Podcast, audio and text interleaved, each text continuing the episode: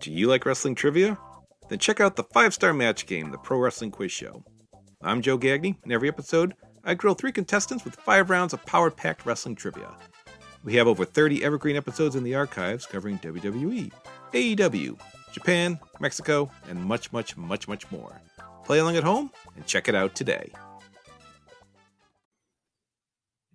This podcast is a member of the Voices of Wrestling Podcasting Network. Visit voicesofwrestling.com to hear the rest of our great podcasts, as well as show reviews, columns, opinions, and updates across the world of wrestling. Uh, uh, uh, uh. Competition starting to get thick. It's the click, so I hope you watch your A game. A made no rain on the track when we unite and spit. This is an A game. Better bring your A game. Competition starting to get thick. It's the click, so I hope you watch your A game. A made no rain on the track when we. Hey now, it's the Mike and JD show, and we are definitely bringing our A game tonight. I'm your host, Mike Gilbert, and I'm joined as always by JD by God Oliva. How you doing, JD? Not bad, man. I'm I am so we had rain today, right? And I took I was going to get gas this morning and I took my turn too wide going to the gas station and I like uh bumped a work van in front of me. Ooh. Fortunately, there was no damage done. I'm like, oh, you want to like trade insurance? And he was like, no, nah, it's more trouble than it's worth. So Yeah. uh I was pretty happy about that.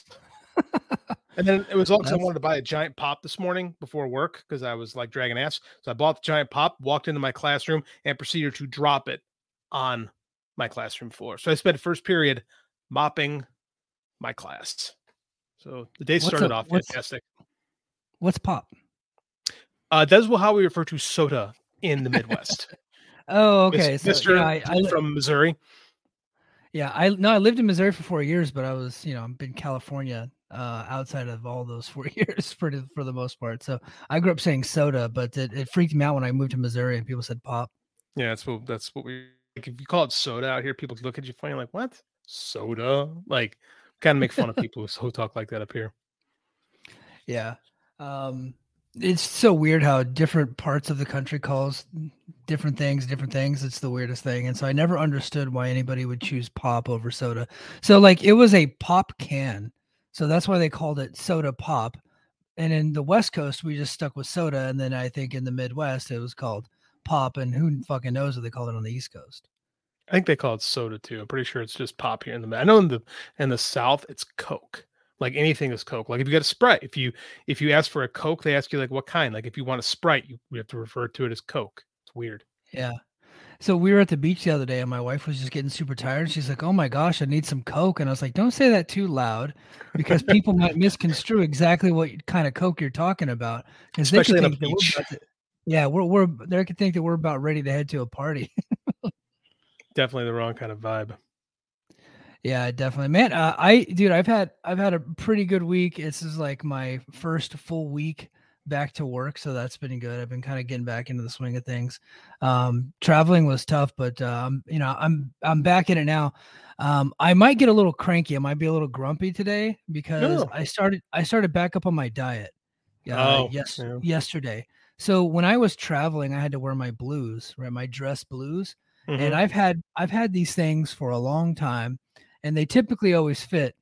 Them bad boys are a little snug. Uh, flying, I had to fly in those things, and my my my belt and my pants were screaming for mercy uh, during the trip. So at one point on my flight from Honolulu to Dallas, I actually unbuckled my my buckle and unbuttoned my pants, kicked my shoes off, and just sat there like a schlub on the plane um because because my shit was way too tight so it's like honey i i gotta do it i gotta get back on my diet so i'm essentially starving myself right now i, I just got done eating dinner so hopefully that cheers me up I find the thing that works the best is counting your calories, right? And- More so and than crash dieting.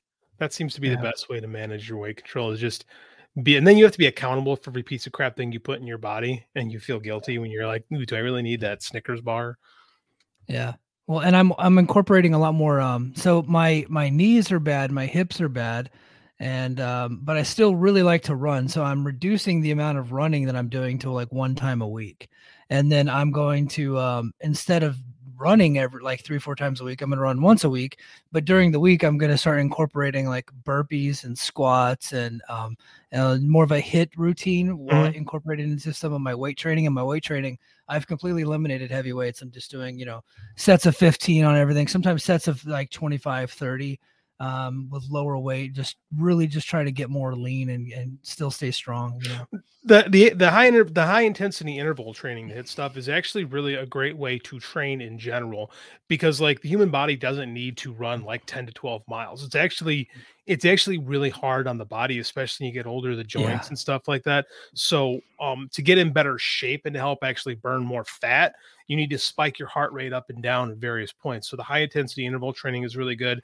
The um if you mix it in with your weight training that's great like with kettlebell training stuff like that that's uh, that's actually an excellent way to really get really get the fat burning stuff going because like you know um the, the way we used to do it back in the back in the 90s and early 2000s is, is the wrong way the long running that's just like it's too hard on it's too hard on the body and actually you don't get your body into that fat burning state that you need it to be in. Like you need like like sprints like anything with an interval like where you're up and down and up and down is it, it gets the heart moving in the right space to get to that fat burning zone. Because just having good cardio doesn't do anything if you're trying to watch your fat intake like trying to watch your like you're like trying to watch weight like you can have really great cardio and be a fat piece of shit hey we're professional wrestlers, yeah. like Yeah. years in pro wrestling but i Oh, yeah. you want to watch the fats like and you want to like really that's like stuff the high intensity interval training any kind of sprint interval workout that's a great that's a great way to train i'm sure this is why everyone comes here to listen to this show to listen Sorry. to a wrestling coach go on and on about ways that they can to get in better shape Yeah, and and an Air Force guy who has to pass a fitness test once a year, and how I and how I try to maintain uh, maintain my weight uh, all throughout the year. Um, I I did my test a couple months ago, and um, brother let himself go, so it's time to time to tighten up a little bit as I head into the holiday season. Um, man, JD, so we we got a ton to talk about. Should we eat shit right away? that's eat It- shit right away that's kind of what we do here. We typically we we take big risks with some of the stories that are out there. We swing and we swing for the fences and we typically eat shit. Um, I'm gonna eat shit, but I'm gonna there's gonna be a little bit of a caveat here. Okay. I didn't report a single goddamn thing because I am not a reporter. I just talked about what was out there. So Mhm. you feel free to attack me on this, but I I stated this last week on overtime um, that I am not a reporter. This is just kind of stuff that's out there. So we'll we'll go ahead and get into it. So essentially, on overtime, uh, and we reported well, reported we we talked about this before Meltzer reported it and before Sean Ross Sapp and all these other guys that WWE and CM Punk were in fact in talks at one point in time. And So- it was looking like he might be going there. Yeah, man, we didn't hear in talk. We the words that we heard were uh, verbally agreed to terms. Yes. Like they had a plan in place, they had a date in mind. Like it, w- it wasn't a done deal, clearly, because they still had some more hoops to go through. But some of the decision makers, not the top ones, obviously, and CM Punk were pretty much all on the same page at one point in time last week. At least that's what we heard. That's what we heard, yeah. And and so and Dave Meltzer talked about it that he that Punk was wanting to go back to WWE, that there must have been at some point some consideration that that was the case. Because he talked about it in the Observer, other sites had picked up on it too. We we were, you know, obviously enough people out because we didn't talk to anybody from the Observer about this. We we had Nope. no they they they told us nothing about this. So we kind of heard similar stuff at the same time, and um and then we get into the weekend and we're still getting more teases on WWE. WWE has been teasing CM Punk stuff for the last couple weeks, specifically with Seth Rollins and some of the stuff he was saying. Corey Graves made a, a kind of an offhand remark, uh, quoting an old CM Punk uh, promo from Ring of Honor.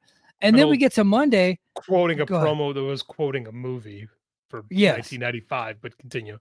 Yes, and then and then we get to Monday, and on Raw, Shinsuke Nakamura hits the GTS, and I'm like, okay, we we're we're we're home, baby. This dude is going back to WWE. We're gonna have something interesting to talk about.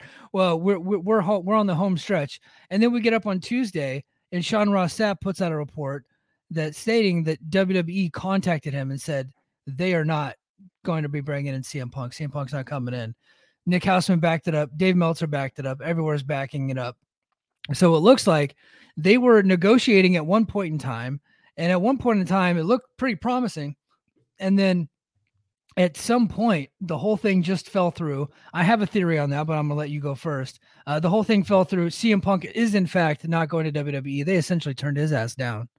So, like, what happened is Sean Ross Sapp got a call from his sources at WWE, and uh, Fightful. I want to, I guess you could say, broke the story. I think because Dave went, Yeah. Dave went because you and I were just going to put this on our on our Patreon, right? Yes. Because our Patreon's like our buddies, so we were going to talk to our Yeah. patrons, like, hey, this is what we're hearing. This is probably going to happen. And then the next day, the next morning, Dave, the Observer comes out, and there's paragraphs about Punk coming back to WWE. Right, because it Mm-hmm. had been the scuttlebutt. Like if we hear it, there's, there's, you know, Dave definitely knows it if we've heard it. So Yeah. I'm pretty sure once it hit the Observer, you come, okay, it's time to put this one back. We got to put this genie back in the bottle because it ain't gonna happen. Um, I'm of the mind that that was probably news to CM Punk, Mm-hmm. and I think it's probably news to the rest of the company too, because I don't care what. Like the whole idea is like, um, well, that's talent just kind of doing their own thing and going into business for themselves. Yeah, because that happens all the time in World Wrestling Entertainment. Talent are known for going into business for themselves and not following the script. Especially Shinsuke Nakamura on their on the road to a big event in Chicago, he certainly wouldn't be on his own doing a GTS, right? Or well, like he's, he's, never done certainly not going to do that. Yes, He's never done. It, it makes no, it makes no sense for him to do that. So, um, I think we're of the same mind of this, right? Something fell through. I I- I think that it, I think they got all the way up and it was all agreed upon. They had it figured out. Money, I, I don't know about. I don't know about any of that stuff, but they all had it figured out. And um, Vince, who we'll talk about a little bit later, very likely put the kibosh on the whole thing. Um, said no, not this guy, not Well, this we guy. Heard, we heard. I don't want to reveal who we heard this from. This different source, who uh, um, I'll let this person reveal himself at some point. Said uh, the rumor was that Nick Khan said to Punk, "I don't know about you. We love Yeah. Adam, and we're gonna get." And he we gave him a lot of money, and he's not a draw. You, I'm not sure about. Which I Right. could absolutely hear a hardline negotiator like Nick Khan saying those words to a CM Punk. Because is the juice wor- worth is the juice worth the Punk squeeze right now for them? I don't. I mean, after what we saw this week, I don't think so. They're gonna go from number one to number one. Like what? Mhm. What would be? th- What would be the point? Sell a couple extra tickets in Chicago. I, I honestly, I, I very much understand why they they, they, they didn't re-sign Edge. I totally get it. Mhm. The guy costs a lot of money. He's not bringing any money in. He might sell you a couple T-shirts. He might help you sell out Toronto, but that's that's it. And then so the same thing for CM Punk. CM Punk is a bigger draw than Edge. CM Punk is a bigger ratings mover than Edge. I I just don't think that you're going to get so much more money than you would have to spend to make a whole thing worth it. I I I, ju- I just don't see it.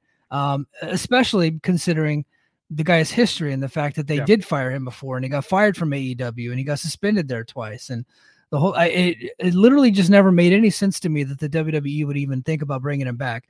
I, I understand why they had the conversation. I think you should at least kick the tires on the guy, Mhm. see what he's made of, you know. But would you- are you going to to risk your locker room? Or are you going to you know risk all of that? Because when you bring a guy like that in, he's going to be costing a lot of money. Um, you're not going to give him a ton of power to where he has he's going to have leverage over the company, but you're still going to build a lot of your programs around him. He's going to be a big part of the show. Um, we talked about this last week. I said there's a lot of guys in the company who don't like him all that much. Cody Rhodes is. I went back and wa- listened to Cody Rhodes' last promo from AEW. When I say last promo, his last AEW program, the "What do you want to talk about?" promo, which people remember Yeah. that line, but they kind of forget that he's he actually he brings up the pipe bomb and says that he did all the stuff that Punk talked about doing in that promo, which is true. And at that point, it's so weird to listen to, to Cody not be able to control a crowd. So much has changed in the last two years, right? Because they because remember in early 2022, the AW fan base had totally turned on Cody Rhodes, right? Yeah. Completely, totally turned on the guy. And then to hear him basically say, You guys are choosing this guy over me, and you're fucking stupid, right? And that look where we are now. Like Yeah. he was right.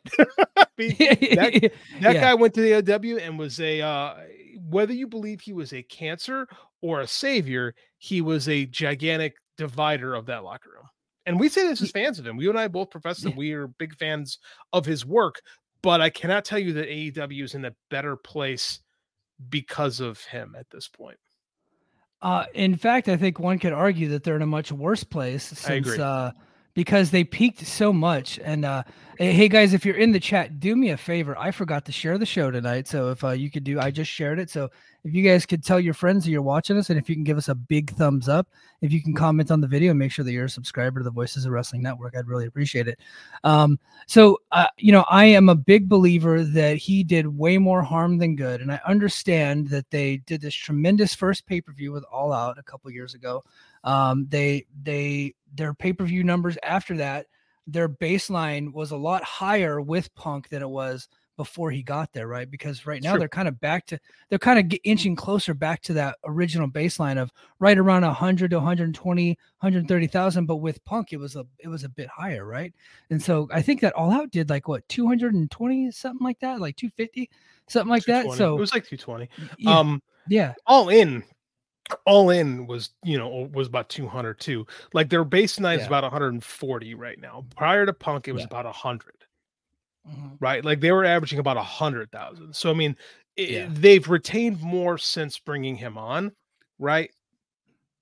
And that is the only. We'll talk about this later. That is the only metric that AEW has grown over the past two years, right? I think that upsetting. I think that the, the buzz you get from CM Punk is is um leaned out by the the the baggage he carries, right? And when I say baggage, I'm not talking about his fans, which can be a bit something. But I mean, like Punk just can't be Punk just can't stop being Punk. And if you're WWE, and it's funny, I want you to like really look back on where things were two years ago, right? Two years ago, we had the same situation with SmackDown. SmackDown, remember they went for a third hour SmackDown, put it on FS1, or yeah, third hour SmackDown, Yep. put, or no, it was I forget. They put it, I think the second hour SmackDown, they put it on FS1 against AEW, and they won. AEW won yeah, right? At that stage, we were all like, oh my God, there's something really going on here. They talked about, I found some old tweets of mine at the 2022 Royal 2022 Royal Rumble. None of the last like six people in the ring were under 40. Right. We were talking about how this company is like they haven't made any stars, there isn't anything happening there, blah, blah, blah. And in less than two years, the script is completely flipped. Yeah. And he's a big part of the reasons why on both sides. Yeah, because if, if you look if you look at his feud, and we'll, we'll stick with AEW. If you look at his feuds, there, you know, he had the quick Darby right where he beat Darby, and that was the end of that. They they Mhm. never really went back to it. They could have went back to it later, but obviously He, things. he fell spent through. more time teaming with Darby after that match, Yeah. feuding with him. Never really feuded with him. Yeah, he just kind of called him out. Yeah, Yeah. Um, and then he had the awesome, awesome, fantastic, one of my favorite feuds ever with MJF. don't He- forget. he Ah, had- you're forgetting one. You're forgetting one. He had a mini feud with Eddie That's right. They, going they into full gear. Yeah, but that was like a two to three week kind of like, hey, we want to get this. Yeah. So they they they built it up at the last minute typically, but Yeah, yeah, they, they did. They they booked a match and then they had a hell of a match too. they did. Um, and he beat he beat Eddie, and then they, they go to MJF. He splits with MJF, and then he does the Moxley thing. Um, he has Hangman. Hangman. He beats up he beats up Hangman. Tanks Hangman's career to where Hangman has never been able to recover since then. Correct. Um, and and then he does the he does the Moxley thing, and then Brawl Out happens, and he comes back, and then who's he feuding with? 43, 44 year old Samoa Joe, right? Um, I, I think they were going to eventually get to MJF. I think they did something with Starks. They're eventually going to get to the MJF thing, um, but they they just never really got to it. So really, what did they end up gaining besides some early success and a little bit of notoriety in the beginning of his of his run there? Not much. Like they're they're not the better for it. No, especially because what happened behind the scenes. Like, talk about brawl out all you want, but I mean, like, there's like a le- legit division. Like, Yeah. the Bu- like the Bucks and FTR were working together, and they just, you know, it was what it was. They went from like, you know, uh, we work together, okay, it's fine, to like seriously disliking each other at various Yeah. points, right? Yeah. I mean, like, there's there's a lot more. Like, remember when Jim? This is so funny. Guys like Jim Cornette used to make fun of AEW for being like that. Oh, the happiest all friends wrestling. Everybody's happy in their locker room. What a bunch of bullshit. And then there's problems and they're cackling the whole way. Well, which is it, motherfucker? Which is better when everybody hates each other or when people like each other?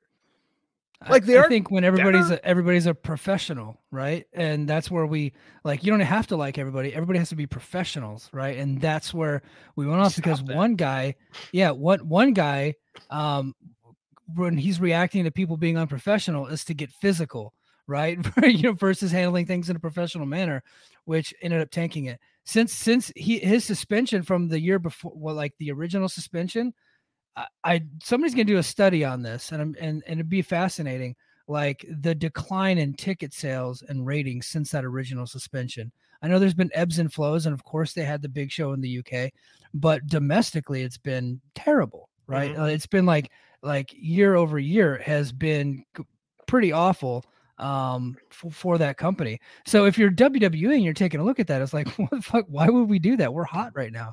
Now, Mhm. if if eventually they take a big dip and they need to take a risk, right, to get to get money going back up, to get these live events back up, maybe they take a maybe they take a flyer on them. But uh, Joe Joe in the chat, and I'm gonna get you guys in the chat here in a minute. Joe in the chat says Chicago was already sold out.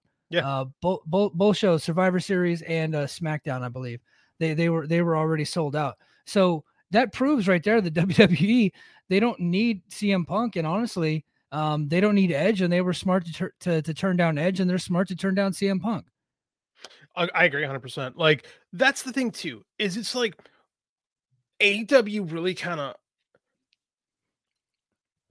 AEW had some news today. We'll touch on that a little bit. later. Let's do it now. Fuck it.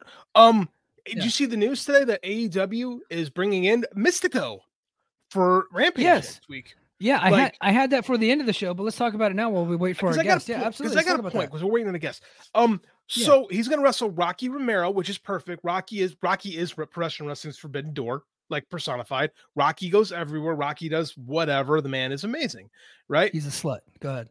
You say he's a slut. I say he's incredible because he's the only guy who is, can work everywhere. If Rocky showed up in the Royal Rumble in a couple months, people would go, "Oh yeah, of course it would be Rocky. Who else would be the Why- first guy to do this? Why wouldn't it be Yeah. Rocky Romero? You know."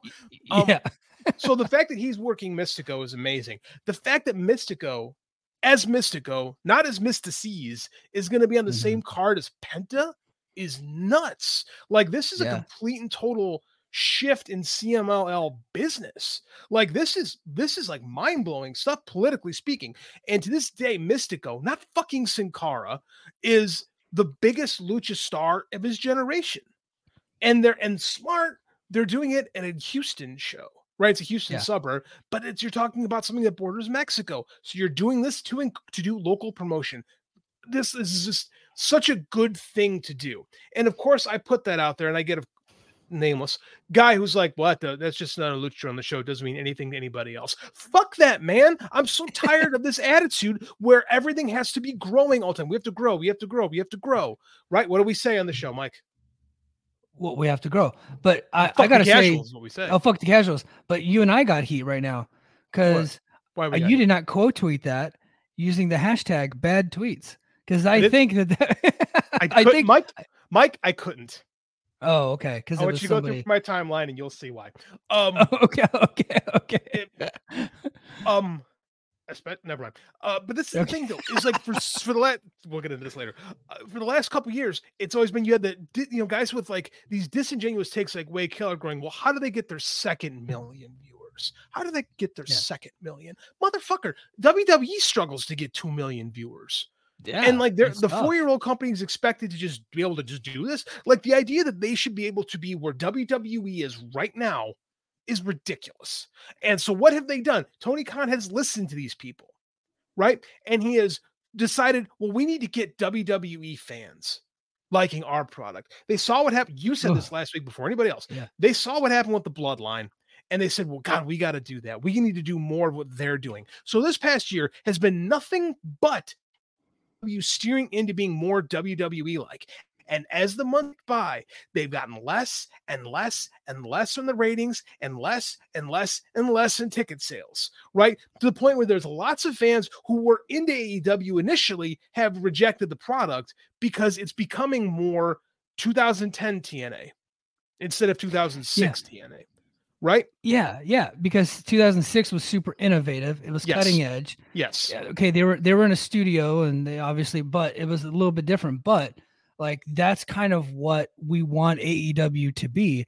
but instead we're steering into, like you were saying, we're steering into essentially, yes, Danny, screw the casuals. We're steering into, hey, we're bringing back the Attitude Era. Uh, we're we're we're uh, we're going to sketch comedy now. We're gonna do more sketch comedy. We're gonna get away from the awesome wrestling matches. We're still gonna have some, but the awesome wrestling matches we're gonna have are all gonna be muttered with interference, nonstop yep. interference, which was 2010 TNA. A lot of Attitude Era stuff. You can have some of that stuff. I watched Dynamite this week. I thought it was an entertaining show. I had to fast forward through the Roddy uh, stuff because I'm Good. sick of it. Smart decision. I, I, and then honestly, someone else who's jumping the shark for me already is fucking Toni Storm because her her black and white sketch I thought was terrible. I like what she's doing in her interviews and I like what she's doing hitting people's yeah. shoes, but that but that sketch comedy stuff, I just it it's it takes too long. I agree um, with that. Um, and, and and and and it's not it's not very good, right? And I get that on the other stuff. I watch you because you guys were supposed to be the opposite of them. And so, and AEW absolutely has a higher expectation for it um, because they they advertised themselves on being the alternative, and now they're steering into what WWE was, which is WWE Light. They're steering into you know Eric Bischoff running the company or John Gaburick. You know what I mean? Oh, 100%. That's the problem right now. Is when you tr- when you try to chase like Tony Khan's doing also oh challenger brand, challenger brand, challenger brand. Fucking act like yeah. a challenger brand, man. Like what is the one metric the AEW has ca- has grown? They've grown in the last two years in pay per views. Why? Because yeah. AEW puts on these fucking awesome pay per views with great wrestling. Yep. And that is what the AEW fan wants to see wrestling. What did WWE do the last two years? What have they done the last two years that's been smart? They built new fans. Yeah. Yep. Their teenage audience has grown. And I'm a high school teacher, man. I will tell you, I hear my kids all the time. It's more last year than this year, but I heard it a lot more last year doing bloodline stuff. I walk in the classroom, the kids are all doing this. Like that was into like they were into the story. They have built another level of fan by reaching out to those people, right? AEW is trying to reach WWE fans. And WWE fans since 1987 have only been interested in WWE. You will not reach yeah. those fans. And it's Professional wrestling history is littered with the bones of companies that tried to chase the World Wrestling Federation and have not tried to stand out and do their own thing. When AEW was successful and on the come up, it was because they were different. It was because yeah. the show was different. It was because we had things, we had Mox bleeding, we had all this crazy. Stuff. We still do have that. But now you see so much a proliferation of people from the other side have come in right? Mm-hmm. There's guys there, there people. I, I have one dude on my Twitter who I like. I like this guy, but he's like, they need to focus on M- guys like MJF and Toni Storm. I'm like, motherfucker, they're all over the show. They're all over the yes. show. Well, they need vignette yeah. time. I'm like, how many more vignettes can we give these people? And then I realized you don't actually watch the show. You're yeah. just parroting what people say. And that's the problem is you don't you don't get honest to God criticism. You're getting people who just parrot things that Eric Bischoff says. And Eric Bischoff's a fucking moron. Why would you listen to Eric Bischoff? He torpedoed WCW when they were the most profitable wrestling company in the world. And in one year, he lost his job and took him down right? And then they brought him into TNA and he completely cut the legs off from underneath them too. But you're gonna let you're gonna parrot this guy's opinions on wrestling. Like they need to go away from everything they've been doing the last two years and get back to what works for them and what excites their fan base, and then find new fans to go from there by doing your thing. Pepsi doesn't try to make a drink taste like Coke. Yeah. Right? They don't do that. They just work on Pepsi. Coke tried to change the recipe once to be like Pepsi. What happened? There's a big catch thing. Guys should look up the new Coke thing if you yeah, weren't around yeah. in the 80s. That's a big story. It, yeah, new Coke sh- completely shit the bed. Um, you you if you want to be an alternative, be it be an alternative. That doesn't mean that you don't, you know, utilize some WWE ideas from now and then. Um, just just be yourself like book to your strengths and don't worry about what that casual audience is going to is going to want because that's what WWE has those guys on lock. You have this really big, a large uh, audience that pay, will pay a lot of money to watch you guys on pay-per-view. Now you got to just get back to getting them back to the shows, getting them watching your product again and get hot again. Um, and how you do that, I don't know, but I tell you how you don't do it. I don't think that you recycle 50 year old WWE Hall of Famers and start feuds from 20 years ago on your television. I don't think that's how you do it. Um, I, and agree. honestly, the numbers last two weeks have starting are proving me right, which we're going to talk about uh, once once we bring in uh, once we bring in our guests here. But Joe, before we bring on the go Before ahead. we get the guests, Joe, you got to. I dropped a lot of lines, so you got to be more specific in which line I dropped, and I got to move on from because I don't Yeah. even know. yeah, yeah, yeah. Tell tell JD how he was brilliant. He wa- he wants to hear that. I love hearing Um, that stuff. let, let's let's let's go to the let's go to the chat real quick. We got uh Nora Sparks. He said, "Dang, I thought this was an Impact Wrestling review." Hey, brother, brace for You Impact uh, this weekend. Yeah, brace for Impact uh, this weekend. It's going to be on Patreon.com/slash The Mike and JD Show. Um, uh, my guy Kozlov. I've been saying that Kozlov should come to Impact, and uh, he is on the show now. So they got Kozlov. So we'll be talking about that guy. Um, IO Productions Patreon subscriber. What's up? Be your own wrestling brand and dance to your own beat. You damn right, sir. Absolutely. Um, yep.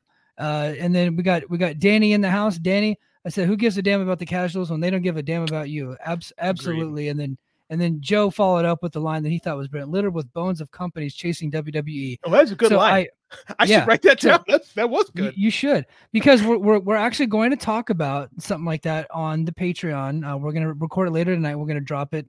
Uh, we're gonna drop it uh, over the weekend, maybe on Monday. It depends on if a new fucking news story breaks out and we have to drop it early. But um, we're gonna talk about TNA losing their Spike TV deal. And there was an article that was written at the time stating that there will never be another number two again. Like this might have been one of their last opportunities not from Dave Meltzer, somebody from uh from Grantland. It was the old uh, Ringer website, uh, Grantland. So uh, we're, we're going to talk a little bit about that. Um, and then lastly, we got uh, Lucha Doncic, number one NC ho in the building. He is definitely a North Carolina ho. Uh, uh, he's also a Patreon subscriber, so we love him. But uh, JD, let's go ahead and get to our guest. Let's Um, do it. He is he is the guy that brought us into the wrestling podcasting space. We used to work for him over at Fight Game Media Network. Uh, he is uh, the co-host of my favorite version of Wrestling Observer Radio. Hope that doesn't give him any heat. Um, he is uh, Garrett Gonzales, man. How you doing, Garrett? What's up, guys? I was not surprised to see JD already on fire when I was in the the, You know, the I was- green room there. I was in a really good mood, and then we just started talking about this stuff, and I just got all feelingy. I don't know. You're a man of passion. I am- Yeah. I'm Italian. Yeah, yeah, absolutely. Eh, eh, also, guys, reminder: if you're in the chat, please take a couple of seconds and hit that thumbs up on uh, on the YouTube uh, show. Let's tell uh, our uh, our bosses of Voices of Wrestling Network that uh, that you like us. Does would that really work? help Is that out. something that helps? You know, uh, so uh, because of you, Garrett, I have been watching um uh Larry Krueger. I did not know that he had a YouTube show, but I watched him on your 49er review, Go Niners. and now I'm watching his 49er review and he he hits that algorithm pretty well. He actively talks people into hitting that like button and commenting on his videos and he does it throughout his live feed. And I was like, you know what we need to do? We need to do more of that. I, I think it's important to remind people to do that because videos that are liked um, and videos that are commented on or being actively engaged typically get on uh get in that algorithm and get into your feed a lot faster that's what i'm learning over time as i Makes start to do more of the youtube business you know what i mean Makes a lot of sense. yeah but uh garrett we we uh we've been talking about bringing you on for a while we're really excited to have you and uh, since we have you on i I, I think I've heard a little bit of your story before. Um, I know I know you're one of the co-founders of Nextdoor, and you got you got a, a lot a, a really cool history. But what I'm interested in is how does somebody like a rando dude like you that's not connected to the wrestling business become friends with Dave Meltzer out of nowhere? Like how how, how does that even happen? Um, and then I got more questions about Dave since I got you on. uh, the way that it happens is not to say that I necessarily made it happen. There's a lot of flukes involved in it happening, but obviously, first invo- first become becoming a fan is, is kind of the thing. And. I have been reading him since 1991, but I didn't read the Observer until I didn't subscribe to the Observer until 99, I believe. How I read him was through the National, which was the daily Mhm. sports newspaper that he was writing for. And my dad would get it and he'd come home from work and I'd be home from school and he'd throw it at me. And one day I read it and I was like, wow, who's this guy writing about wrestling? And the reason why I know it's 1991 is because of the WrestleMania 7 situation where they had to pull out of uh, the LA Coliseum, which they wanted to say was because they were uh, worried about the the health of, of one Sergeant Slaughter, but really it was because they just didn't sell any tickets to that show. And so when I sort of realized that and I was reading this stuff going like, wow, like this is very interesting information. There's a different side to wrestling than than I realized existed. And then from there, I was just so interested in that side. So fast forward to gosh, we're talking 1999, 2000 when I did start subscribing and I realized that he was from where I was from. Uh I told uh I told my ex-wife, the the mother of my my two sons, at the time, this was around 2003, 2004. I said, you know what? At some point, I'm going to meet this guy. And because of this wrestling thing, I'm sure there will be, you know, not not to say that we're going to be friends or anything, but I'm I'm sure it'll be like an interesting conversation. I don't imagine there's a lot of people like me who he meets in, you know, on a daily basis. So fast forward 2004, actually get invited to his house, but not by him. Yeah. So Dave talks about going back. He's got all these old crazy friends who would come over and watch wrestling and watch UFC. And my best friend was working at the Gold's Gym in Campbell, which is where Dave went to to go work out. And so he would see Dave pretty much every day and he would say hi and, and stuff. And he got to be friends with uh, one of Dave's friends. His name was Bobby interestingly, I've I've never met Bobby since I've been friends with Dave, so I don't know what happened yeah, there. But he's such but, an important part of your history. So he and my my best friend were we're getting kind of you know buddy buddy about wrestling and stuff, and so he's like, hey, if you want to watch this uh, Chuck Liddell fight at Dave's house, like let's go. Uh, you're invited. So he tells me he's like, hey, we got to go watch Chuck Liddell at Dave's, and he's not even a UFC fan. And so that was the same night that the the rundown, the rock movie, the rundown had come out, and my ex-wife and I had like date night, so we had to go see the rundown. And I was a little bit like bummed out, but at the same time, I was like, you know what? That's we're gonna cross paths. Like, like I'm sure I'll meet him at some point. And uh, a few years later, we met at what is called Pat's Run, which is the run at Leland High School in honor of Pat Tillman. That's where I actually oh. first physically met him. And I, I, on Wrestling Observer Radio, we shared this story, and I have the photo, and I threw it out there and, and shared it on Twitter, uh, long, long time ago. And just through the F4W community, through going to Las Vegas, there was one moment. I think it was whenever Randy Savage passed away that year. It was like shortly thereafter, we had one of these F4W conventions in uh, in Las Vegas and so we're in this like little ballroom. Ed in San Antonio had set it up and he's got merch and all this stuff. And so I'm sitting at one of the tables and I see Dave, and Dave comes in and he starts like doing the thing where he just like eyeballs the entire room. He's like, Who do I know? Who do I know? Who do I know? And he locks eyes with me because we'd met before and I talked to him a few different times. And he just comes and sits by me. And he sits by me for like two and a half hours and we just talk and like people are randomly coming up and saying hi to him and stuff but that was kind of the connection and then a couple years later um i had uh i had just moved and i just refi- i just reached out to him I was like hey I, you know, I, am I'm, I'm in the process of moving. Cancel my cable. Do you ma- do you mind if I come over and watch whatever the WWE pay per view was at that point? and he's like, yeah, no problem. Come over. And he he invites me. I go to his house. Who opens the door to let me in to Dave Meltzer's house? None other than my co-host on the Fight Game podcast, John LaRocca. John LaRocca had been going to Dave's house maybe like two months prior. Dave had invited him over to watch these pay-per-views. So then John and I, that's when John and I got close. That's when Dave and I got close. And it was really uh, when Brian Alvarez, I think he had his second kid he was like, Hey, I know you and Dave are friends and I know you do podcasting. Can you help me? Because I cannot, I just had a new child and I cannot do the show as many times as Dave wants to do it. And like, I was like, Yes. Before, like, I, I didn't know equipment, I had nothing. I was just like, Yep, I'll do it. And then I had to sort of figure out everything else. And like, if you go back those like first five shows that I recorded with him, they're terrible and they sound bad because I didn't have equipment and I was trying to do stuff on the fly.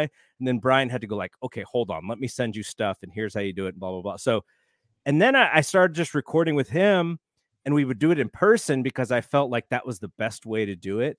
And sort of from that moment on, like we were already friends, but I think we got closer because of that moment. And then during the pandemic, when we couldn't meet together anymore and we're still doing these shows, um, I think it just created a different sort of closeness. Obviously, the pandemic was hard for people, and if you and if you were uh, kind of locked up in your house, like you know, the the outlet you had was maybe the person you would call on the phone, and that's kind of what Dave's phone was. Was doing this podcast with me, and so I think we really connected throughout the pandemic, uh, and it and it you know made us closer. But really, you know, we were friends, but the podcast and doing the podcast and me kind of bringing a different element to it because him and Brian, you know, they are the like like a lot of people who do this stuff like they do it because of Wrestling Observer Radio. You can even go back. I know Mike probably has some old IATA shows on download somewhere.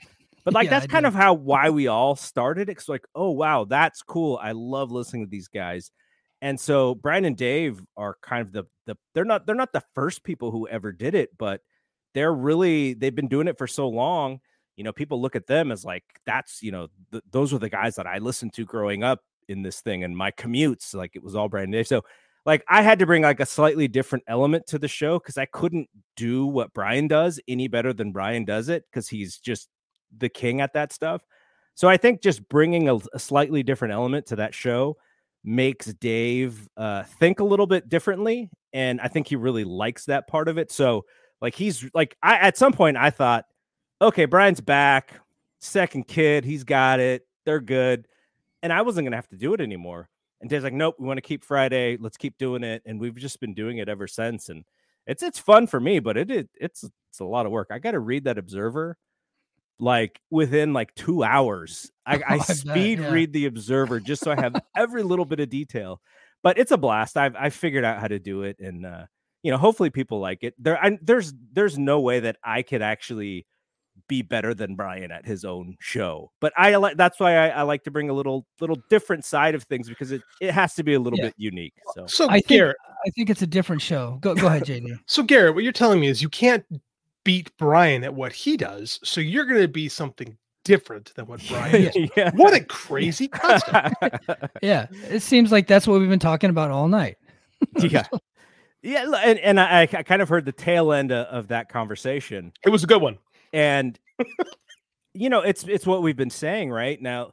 There is an there there are people out there. CM Punk was one of them who you kind of had to at least try because he was a big enough star. He oh, had yeah. been gone for so long, and there was an opportunity to bring fans back. And I think they showed that. Yeah. Th- those first shows, they showed there there was he had a fan base that was going to watch them that wasn't currently watching them. And I think the lesson is is not everybody CM Punk, right? There's one. And maybe I, I like I can't even think of another person. I was telling um I forgot who I was telling, but I said that, you know, because Matt Riddle is out there. And now Matt Riddle brings a whole different element of stuff as to why maybe you don't want to bring him on. But if we take away that stuff, just as a wrestler, would you want to bring in Matt Riddle or would you just want to push the hell out of Ricky Starks? To me, sky's the limit maybe with Ricky Starks and Matt Riddle's always going to sort of be Matt Riddle. So I think that mentality is really interesting, but I also think it's it's got to be tempting as hell for Tony Khan to just be like I can sp- I can bring over anybody. I have the money to to bring over, you know, just about anybody. It's tempting to bring over an edge, especially if you're a fan of edges, if you know yeah. him a little bit Edge is a smart guy. He's probably a very uh, charming dude. Uh, he's he's probably his own best uh, salesperson, you know, for himself as sure. Edge.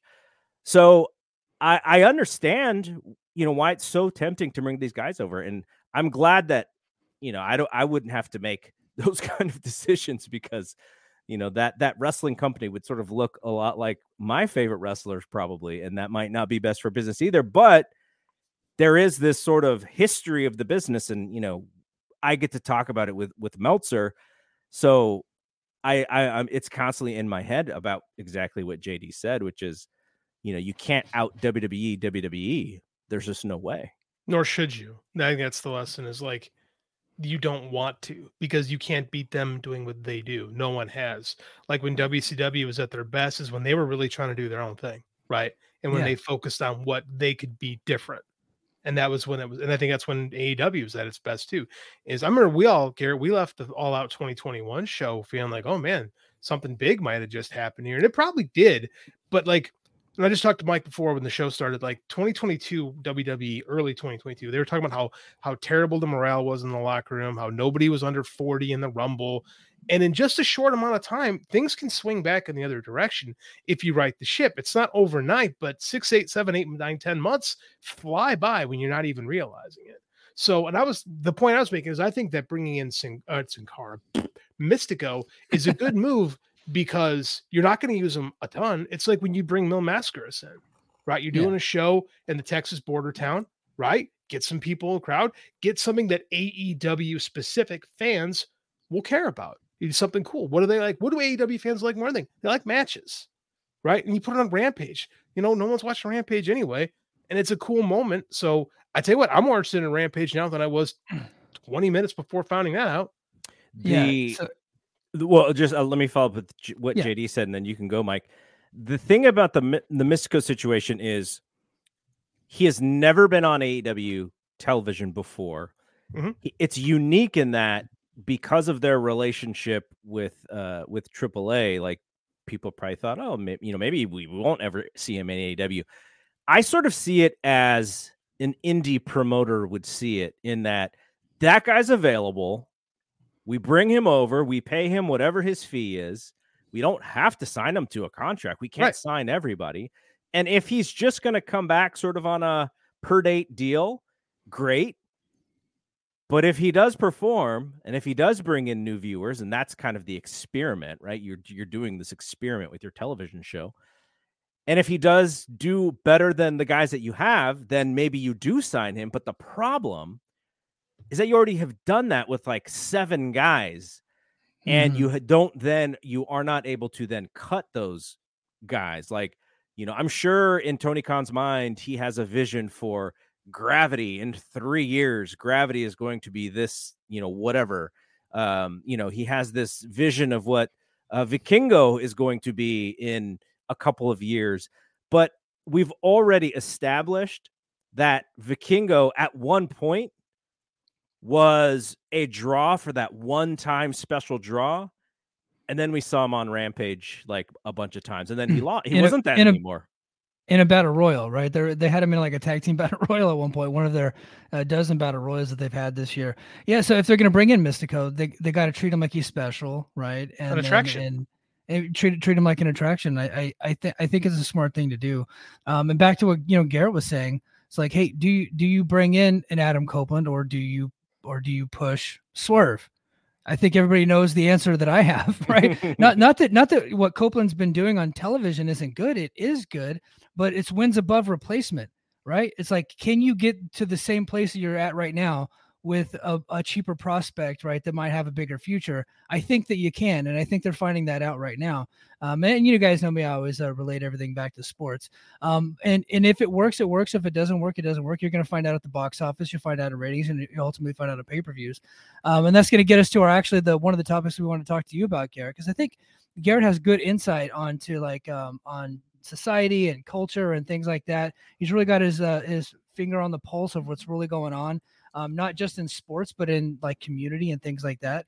Um, and MJF and Juice uh, this week got themselves into a little bit of controversy. Juice Robinson. Um, so MJF's uh, promo about the anti-Semitism he faced as a kid and being uh, having rolls of quarters thrown at him and things like that. Um, essentially, is a hate crime, right? I mean, that's like that's not really something to play with. Well, they they brought that up in uh, in an angle this week with Juice Robinson, where Juice had a roll of quarters with the name Friedman, not MJF. He went Friedman on there to you know to basically spell out that last name so that way we Yeah. we know that this guy is Jewish. So they were leaning into an anti-Semitism angle. There's no two ways about it. Um, and they even spoke about it on commentary. Um, and they took a lot of heat for it, and, and and and probably rightfully so, right? They took a lot of heat for it online.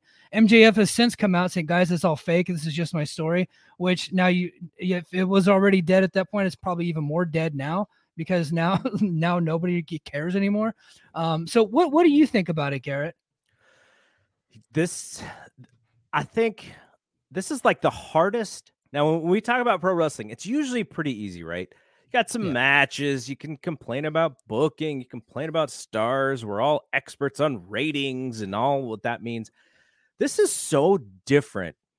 And I have been thinking about this since you asked me to come on here and going like, okay, like we all have to be thoughtful when when we're talking about this for one. Yes, This is not yes. a, a necessarily a, a like a joke kind of uh, angle or anything. This is very serious.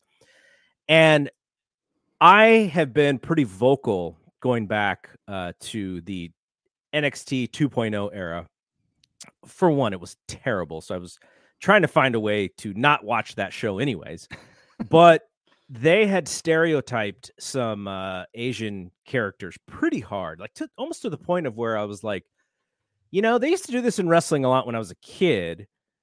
And now as an adult, I'm seeing it again. And I of like I have a choice now. Like I'm not this kid who's like, I can't wait to watch wrestling every weekend. Like, I mean, I still enjoy it, but I have a choice to, to turn the, the television off. And so I stopped watching NXT for I don't know a, a long while, five or six months, and I'm I'm back watching it now. Sometimes I may watch the clipped version, but uh, there was a reason why I stopped watching, and it was because of these overly stereotypical Asian characters.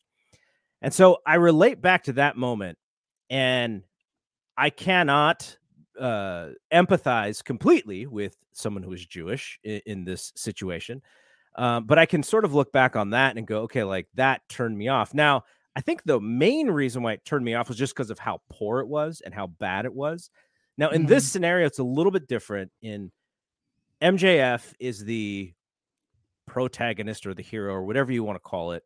Um, I have to be careful with those terms around JD because you know he, he's gonna. he's Oh, you're gonna get some. Yeah. You're gonna get Yeah. some literary terms at some point in this conversation. Trust me. he'll, he'll go Mr. Oliva on you. in a minute.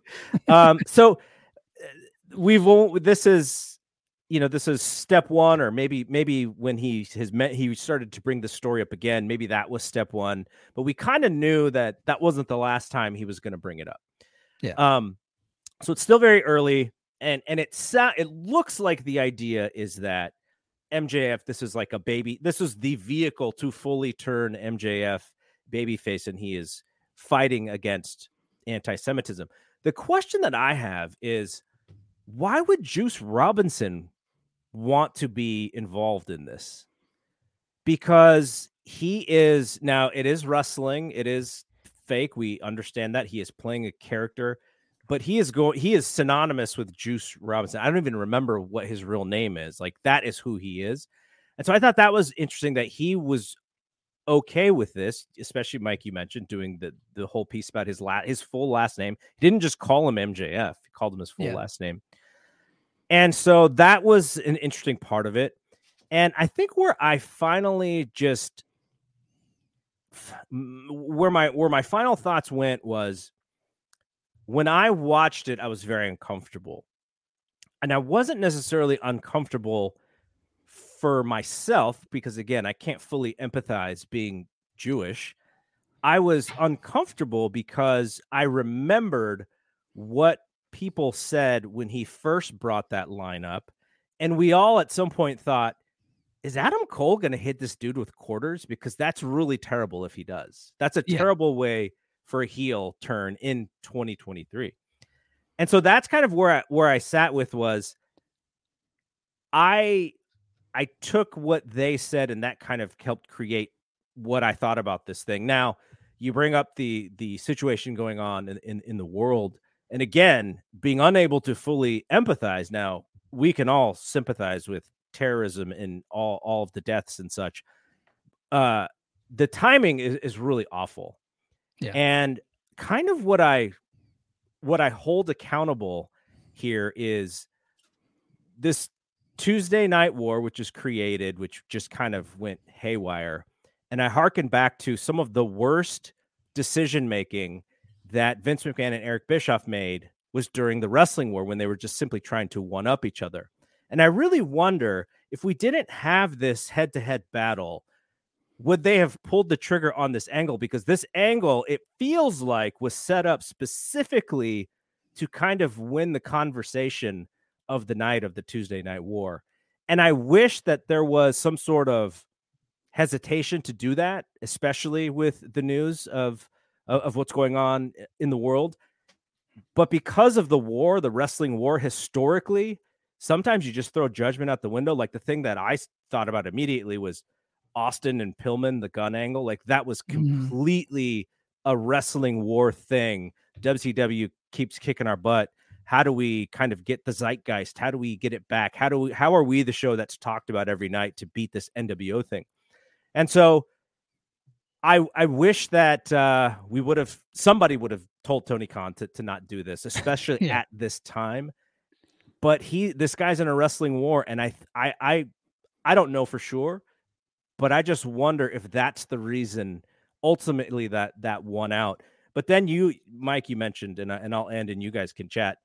Um, MJF came out on Twitter and was basically like, you know, here's why I'm doing this. Th- this is what I really feel. I'm not going to hide behind this.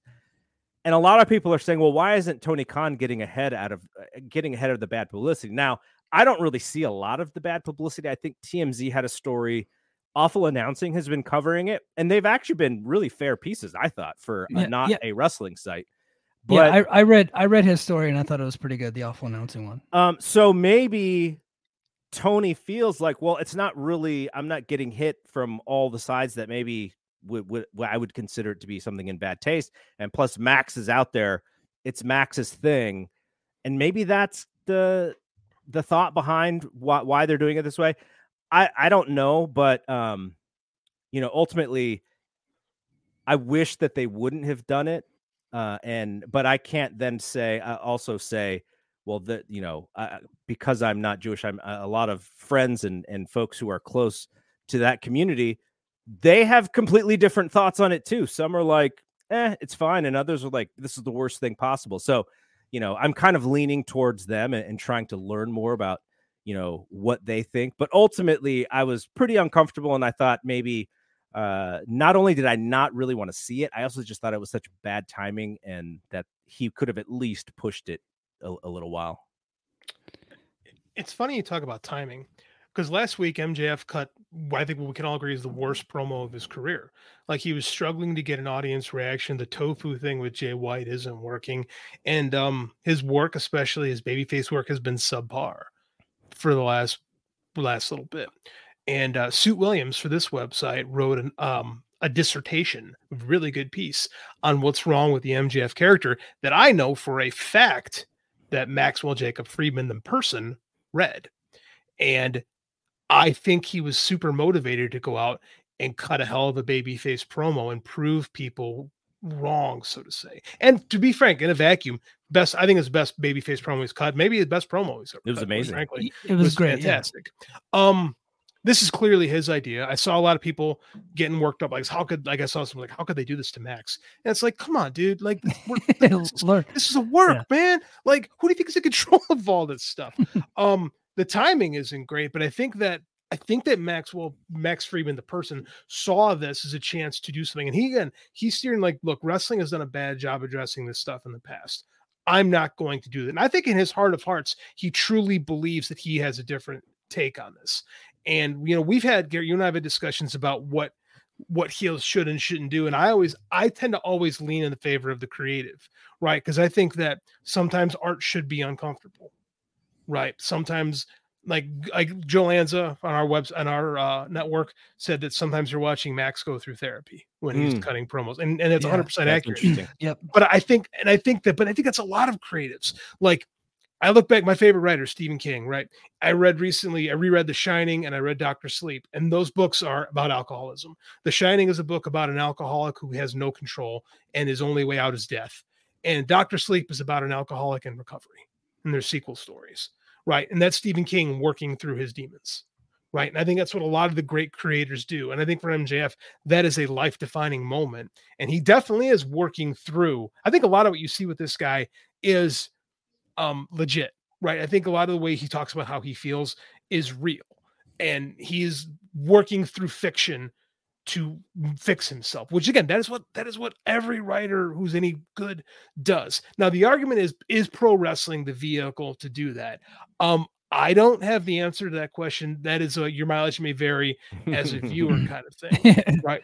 Um, Yeah. Because there is no answer. So- But I'm of the mind that I would rather lean in the creator.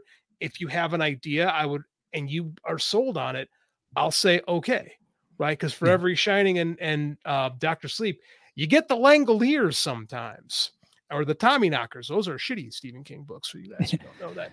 Like, so I'm I will support him in his effort. And I'll say, all right, I'm gonna back, I'm gonna support him in his effort. And if you make people uncomfortable with art sometimes, I think that's a good thing. I but I reserve the right to say, boy, did you strike out here. yeah, You know, because ult- ultimately the audience is going to determine whether or not it Mhm. worked, right?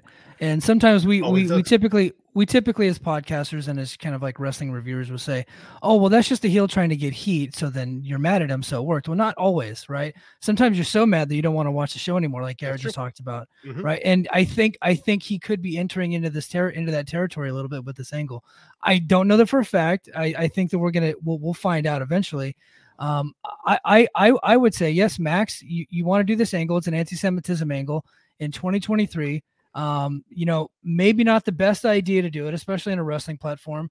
We're not a movie, we're not a TV show, although we are scripted entertainment. But I don't think our audience is more nuanced enough to to to do that. And in fact, you saw the backlash online whenever he did it. And also, if Chavo Guerrero today, Chavo Guerrero Senior today, came to me and said he wanted to do an angle that he used to do with Roddy Piper in LA back in 1978, I'd tell him probably no. Yeah. Or if you want to do that same angle with Terry Funk that he did in 1978, I would tell him no, that's probably not going to work today. Right. Or or I was there live for um, a Brock Lesnar promo on Eddie Guerrero, and it was one of the more racist promos I've ever seen in Fresno.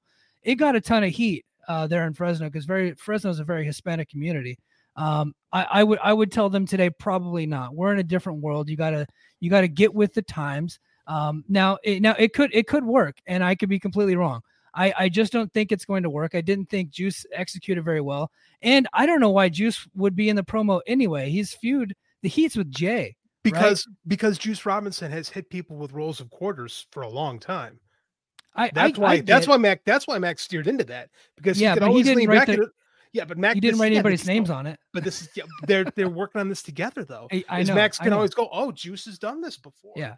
this is part of his character. Okay, but can we go back to why Juice wants to put himself? That's a that's on Juice. Juice. Well, I have no Ju- idea. I, Oh, I, okay. can tell, I can I got a good reason for you, Garrett. Okay. And, and it's a, Juice doesn't To have be a main social eventer? media. Oh, He, he doesn't Wow. have social media. Oh, He's that's there true. doing a job. He gets paid well. He didn't give a his fuck. wife has a lot of social media though. His his wife does, and, and it is pretty commonly known that uh, you know she you know that they're married. But he himself he doesn't really pay attention to the criticism because he doesn't have the social media. He does not care. A- And, And they asked him to do something, and he did it. You know. and he also wrestles mm, for the most part. Uh, his his most success is in Japan, and you know the the there there may be different thinking and thought process there. So you know what's uh the reason why I, I mentioned the juice thing, and th- we're I- I'm going to take this into like a pop culture reference that I will make a couple. I will pop a couple people, but that's it. But um, in uh in Beverly Hills 90210, there was a character. of course, I knew this was coming eventually. there was a character. Andrea. Uh, he, well, no. Uh, Oh. So D- D- Donna Martin, obviously Aaron Spelling's daughter, she is in an, an abusive relationship. And the guy who plays the abuser is uh, Jamie Walters. He is also uh, a singer. He had a couple pop songs out there. Uh, with the the dude from the heights. heights? The How do you talk to an angel? I remember that. yeah. Exactly. That's all I got. So, so he uh pushes her down the stairs. Eventually, goes and gets help, and they kind of bring him back in as like he's so sorry and got help, and he's a good person. And his acting career was essentially over. He became a fireman and, and did good things with his life, but he said that that character, even though it wasn't real, he got so much heat in the real world for portraying this character that it kind of ended his his acting career.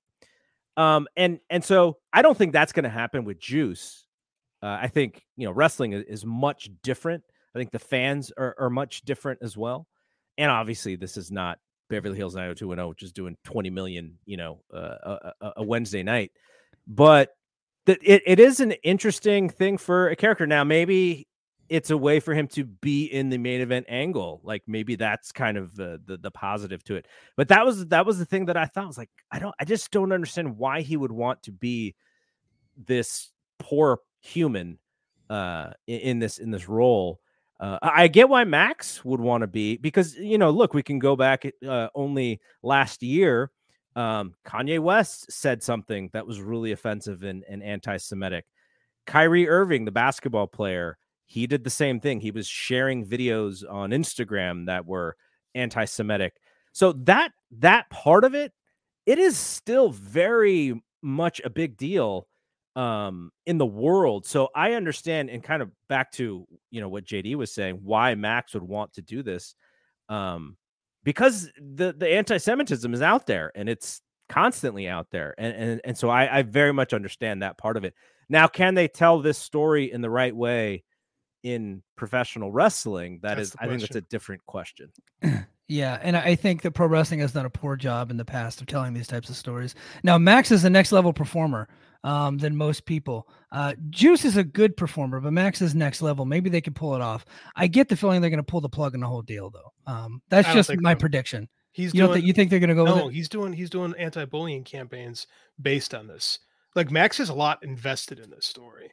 I don't think it's going anywhere. It might get wrapped up pretty quick, but I don't think it's going anywhere. Okay. Um, in the case of Jamie Walters' his career, I think the big problem with him is he wasn't very good. Well, he's a, he's a one note he's a one Yeah. note guy, but he was also kind of a, a heartthrobby guy before that turn in his character, and then he wasn't a heartthrobby guy anymore. it was, he was very Yeah. hated uh, uh, very quickly. Well, because you know that you know there are actors that have played like serial killers, rapists, Nazis. Like Edward Norton, you know, played was a Nazi in American History X that turned babyface in the same movie. His career turned out fine. You know what I mean? So Jack um, I- I- Nicholson has done nothing but play sociopaths his Yeah. entire career. You know, I had a I Yeah. had a uh, an interesting example, and I'm very interested because you know JD's a movie guy, obviously, and Mike, you, you know your stuff. I specifically decided that I was not going to watch Oppenheimer. And I knew that it was going to be a really good movie and I knew that I would probably enjoy it. But I couldn't go in there thinking I'm going to watch a movie where the end goal is to kill Japanese people. I Fair. am Japanese American. Mhm. And I know some people probably think, oh, it's uh, it just it reminds me of too many things that I had to learn in school, right? It just reminds me of this thing that exists. Every time they talked about internment camps, I have family who was in internment camps. I have, uh, you know, my my mom was very bullied in school because she was Japanese American. So I I decided I'm just not going to watch this movie. And for people who want to watch it, more power to you. I don't care. It's just personally for me, I, I don't want to deal with it. But in the movie, I knew what it was about. I saw the trailers and I could make that choice. Somebody watching AEW on Tuesday night because of this hullabaloo about the Tuesday night war, they were not able to have that choice when it when it started. Um, so that is a little that that is the difference because people have talked to me about the same thing. Why is movies and wrestling di- a, a different example? You didn't see that coming. They did not preview AEW Dynamite that you were going to see this angle. So it is a little bit different. Yeah, but you knew Oppenheimer was coming out, right? Like, I mean, like you you heard about the movie. So, yeah, I but he's you making the choice not to watch it. But, But the- when you're but, watching you- Dynamite, you don't know the anti-Semitism's coming. No, but like that's the the hint that it's coming, right? It's just because Yeah. really we got the trailer. This this angle is the trailer for what comes. So you can Yeah. make the choice not to watch the match. You can, yeah, you can make the choice that when MJF shows up, you can just fast forward or you can turn it off. But the my, if I was did, that turns out. if I was running the company, my fear would be did that angle make more fans than would churn? And I, I don't know what the answer is. We we don't have any data We on don't that yet. yet, obviously. Yeah. But that would be the fear, right? Is that you turned off people who were fans and they may shut the show off for a few weeks. And I don't know if you will then make that up by fans that you may have made who are like, oh, this thing is interesting. But I could be wrong. There might be people Yeah. who watch that show and were like, I'm very interested in where they go with this. And they may, they may Yeah, tune in they from here. they may out. most most of the outrage has been through Twitter and Twitter is not real life. It really, it really isn't. I, I can tell you, Mike's opinion is don't do it. Don't go there. I, I, I don't think that you're skilled enough to pull that off. Um, save it, save it for you know movies, right? Let let movies and TV shows handle it. Um, pro wrestling can be you know sports entertainment. I don't think they need to go in that direction. I I I think it turns off more people that's going to turn on. But I I could be dead wrong. Maybe it generates heat and they they sell some tickets off of this. But guys, we are up against the clock here, so I want to just get real quick. I want to get Garrett's and JD's thoughts on uh, on the the NXT versus AEW war of Tuesday, and then we're gonna do bad tweets. Okay, so uh, so Garrett. Um, what what are your thoughts on uh, on AEW getting their asses handed to them by NXT? I'll give you the Cliff Notes version of what I'm going to talk to John LaRocca about on the Fight Game podcast, which is I thought uh, for all the hullabaloo, the second time I used that word, and I don't think I've ever used that word in my life. um, I thought both 1930s, com- yeah, both companies uh, put a very good foot forward, and I thought both shows were good if you like those shows. But yeah. I don't think that an NXT fan who only watches WWE saw, you know, turn the channel or whatever, however you do it these days, and said, you know what, this AEW, I like it. I, I and and likewise, I don't think hardcore AEW fans who don't like anything WWE related flipped over to see um you know John Cena pandering to the NXT crowd and we're like, you know what? I need to watch more of this. It was uh it was a race for a a rating that ex- it's meaningful for one week and I don't think that you built any fans at all. I don't think either show built fans uh, based on what they did. So, I mean, I think we're just back to zero come next week and everything's going to be the same. Oh, 100%. Yeah, yeah. I, yeah, I completely was... forgot this happened last year. Right. I literally had zero memory that this happened last year. And like WWE finally said, you know, let's just really try to beat them for once. Like that's actually just like like put effort into trying to beat. Them. The problem was is that they did get beat last year, and I'm sure they circled this date and were mm-hmm. like, "We're not getting beat this time, not on our own night. There's no way." Yeah. And they went out and pulled out all the stops. Well, here's what's crazy about it is like for all talk of like NXT crushed W crushed AEW, AEW had the exact same 18 to 49 rating they had last year. Yeah all the growth was in NXT because yeah. they got their fans. They finally motivated their fans to watch And NXT's ratings have grown over the year, right? You so got, they've done a good job building NXT. Th- thanks to the uh, actor strike, you were able to get John Cena on NXT. Who knew? Mm-hmm. yeah, yeah. Uh, and and and my my Might thoughts on it, a lot more too, based yeah. on how things broke down this yeah, week. Yeah, we'll see. Yeah, That's yeah, absolutely. Um, so hey, we're gonna go to bad tweets. Garrett, stick around. Uh, you've never been a part of bad tweets before. We I'm just excited. actually because it's a it's a pretty new it's a pretty new thing. We're I'm gonna get on this. with these. Yeah, this nifty share screen here.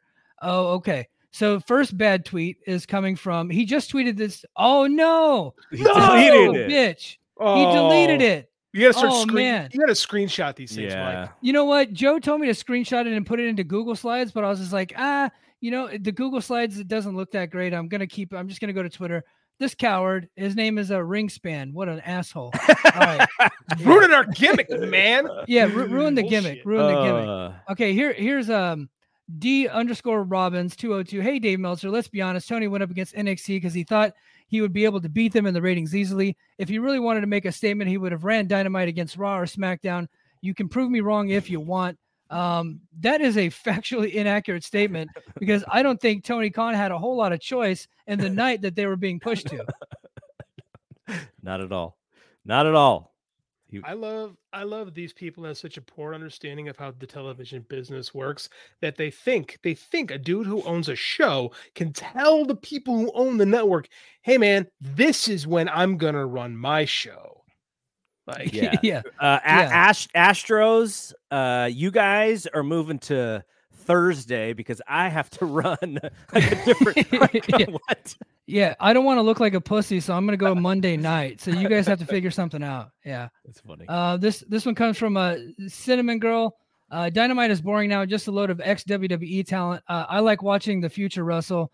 Uh, she says that while uh, the Undertaker was chokeslamming Bron Breakker in the main event of uh, NXT. That was the worst part of both shows. I hated that. yeah, yeah, that's uh, that's ironic. And now I wonder if she now because we don't know uh, Jesse Vasquez from um, Love Jesse Jesse. Scoops. Yeah, he's a good dude. Uh, he Yeah. clipped this for us. I I don't think she's entirely wrong though in this. Like what No. we talked about before. Like I think there's I- I- some truth to this.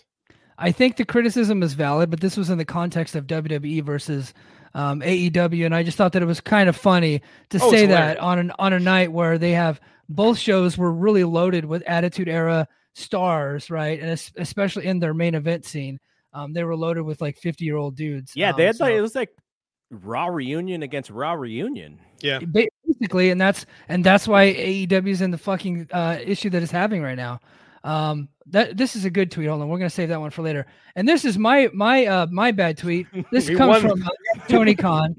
This week, two active decades long rating streaks from two great legends were ended. With all due respect, until this week's head to head AEW on TBS versus uh, WWE on USA, neither John Cena nor Undertaker had ever been on a WWE show with under 1 million total viewers and under 400K in the demo.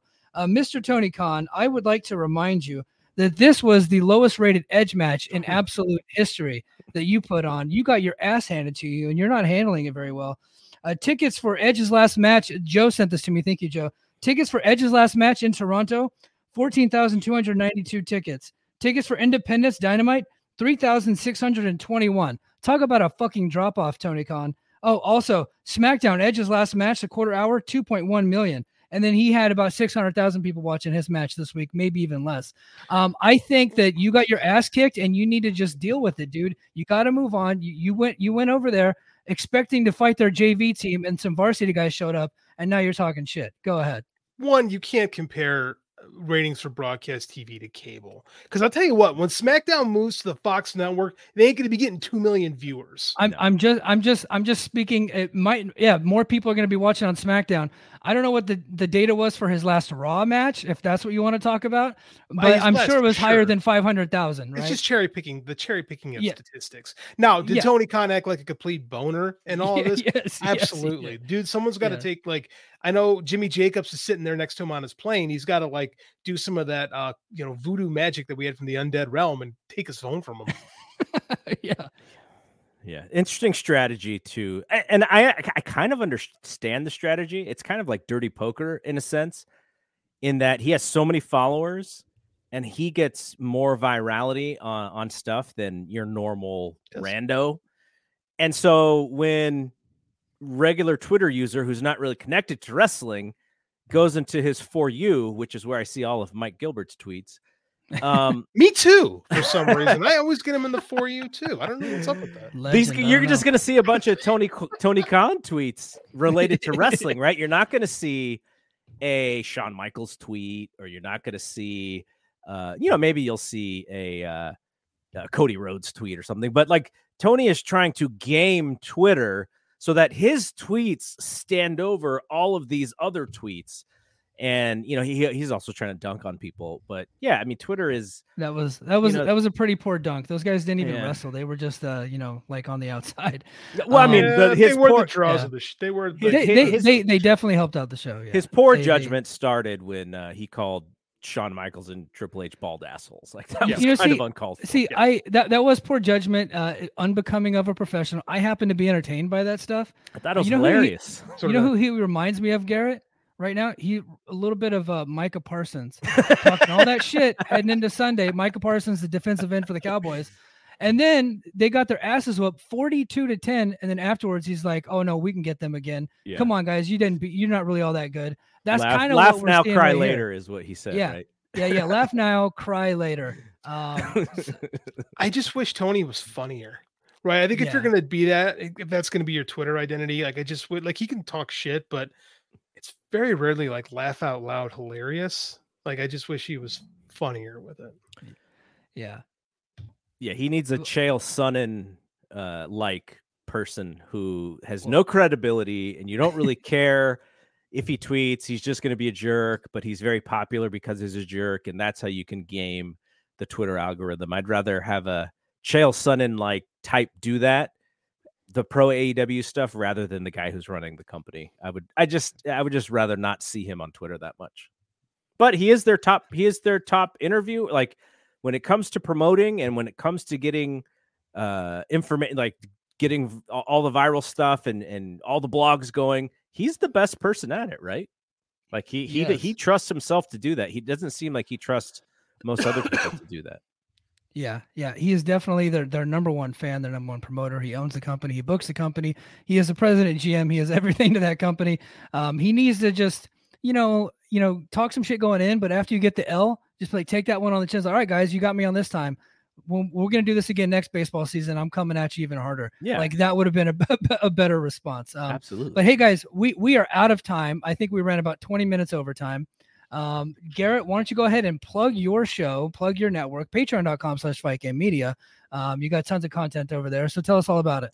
that that's all. If if you want to follow Fight Game uh, Media on Twitter, just at Fight Game Media, you can see all the things that we do. Fun thing for tomorrow is, you know, we have this secondary tier, uh, the ten dollar tier, and we're getting our first uh, happy hour going on with those with those folks. So that's going to be a lot of fun. I, I I like at least virtually pressing the flesh and really meeting people in person and getting to know them. Like that's kind of what I really enjoy about this thing. So much like I got to do that with you guys. But so that's all. Yeah. Just at Fight Game Media on Twitter. Come check us out.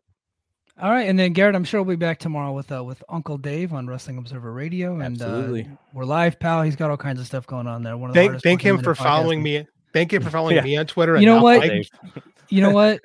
I, I don't know what the hell I got to do to get this fucking guy to follow me. Well, I, well Like, you I- need to come to his house, like you said. Yeah. You possibly will in the future. You need to come hang out, spend Yeah. some time with Uncle Dave, and then know, uh, may- maybe me and him follow you. tanked Baron Corbin's career together. You would think that we would have a bond.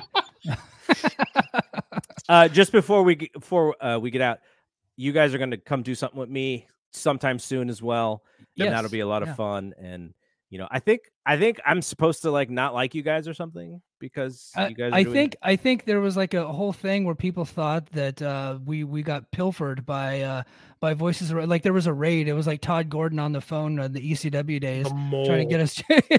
no i i, I love i love you guys i love Yeah. what you do i wish you the most success humanly possible for your show that's how much i Thanks. Well, thank you for being here, and uh, I always appreciate you getting us started, boss. We really loved having you. Uh, and uh, for everybody, uh, thank you for thank you for watching. Thank you for listening in. If you could do me a big favor and hit that like button, make sure you throw down a, a comment, and also be a subscriber to the Voices of Wrestling YouTube. I'd greatly appreciate it.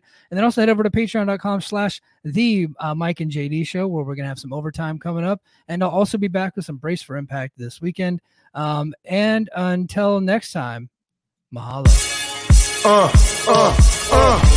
Competition starting to get thick. It's the click, so I hope you watch your A game. A make no rain from the track when we unite and spit. This isn't A game. Better bring your A game. Competition starting to get thick. It's the click, so I hope you watch your A game. A make no rain from the track when we.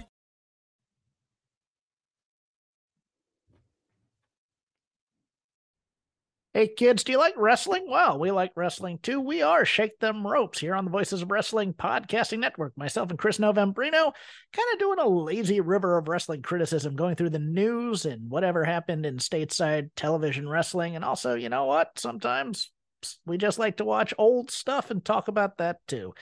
Love for you to give us a listen if you haven't already. We are Shake Them Ropes here on the Voices of Wrestling Podcasting Network.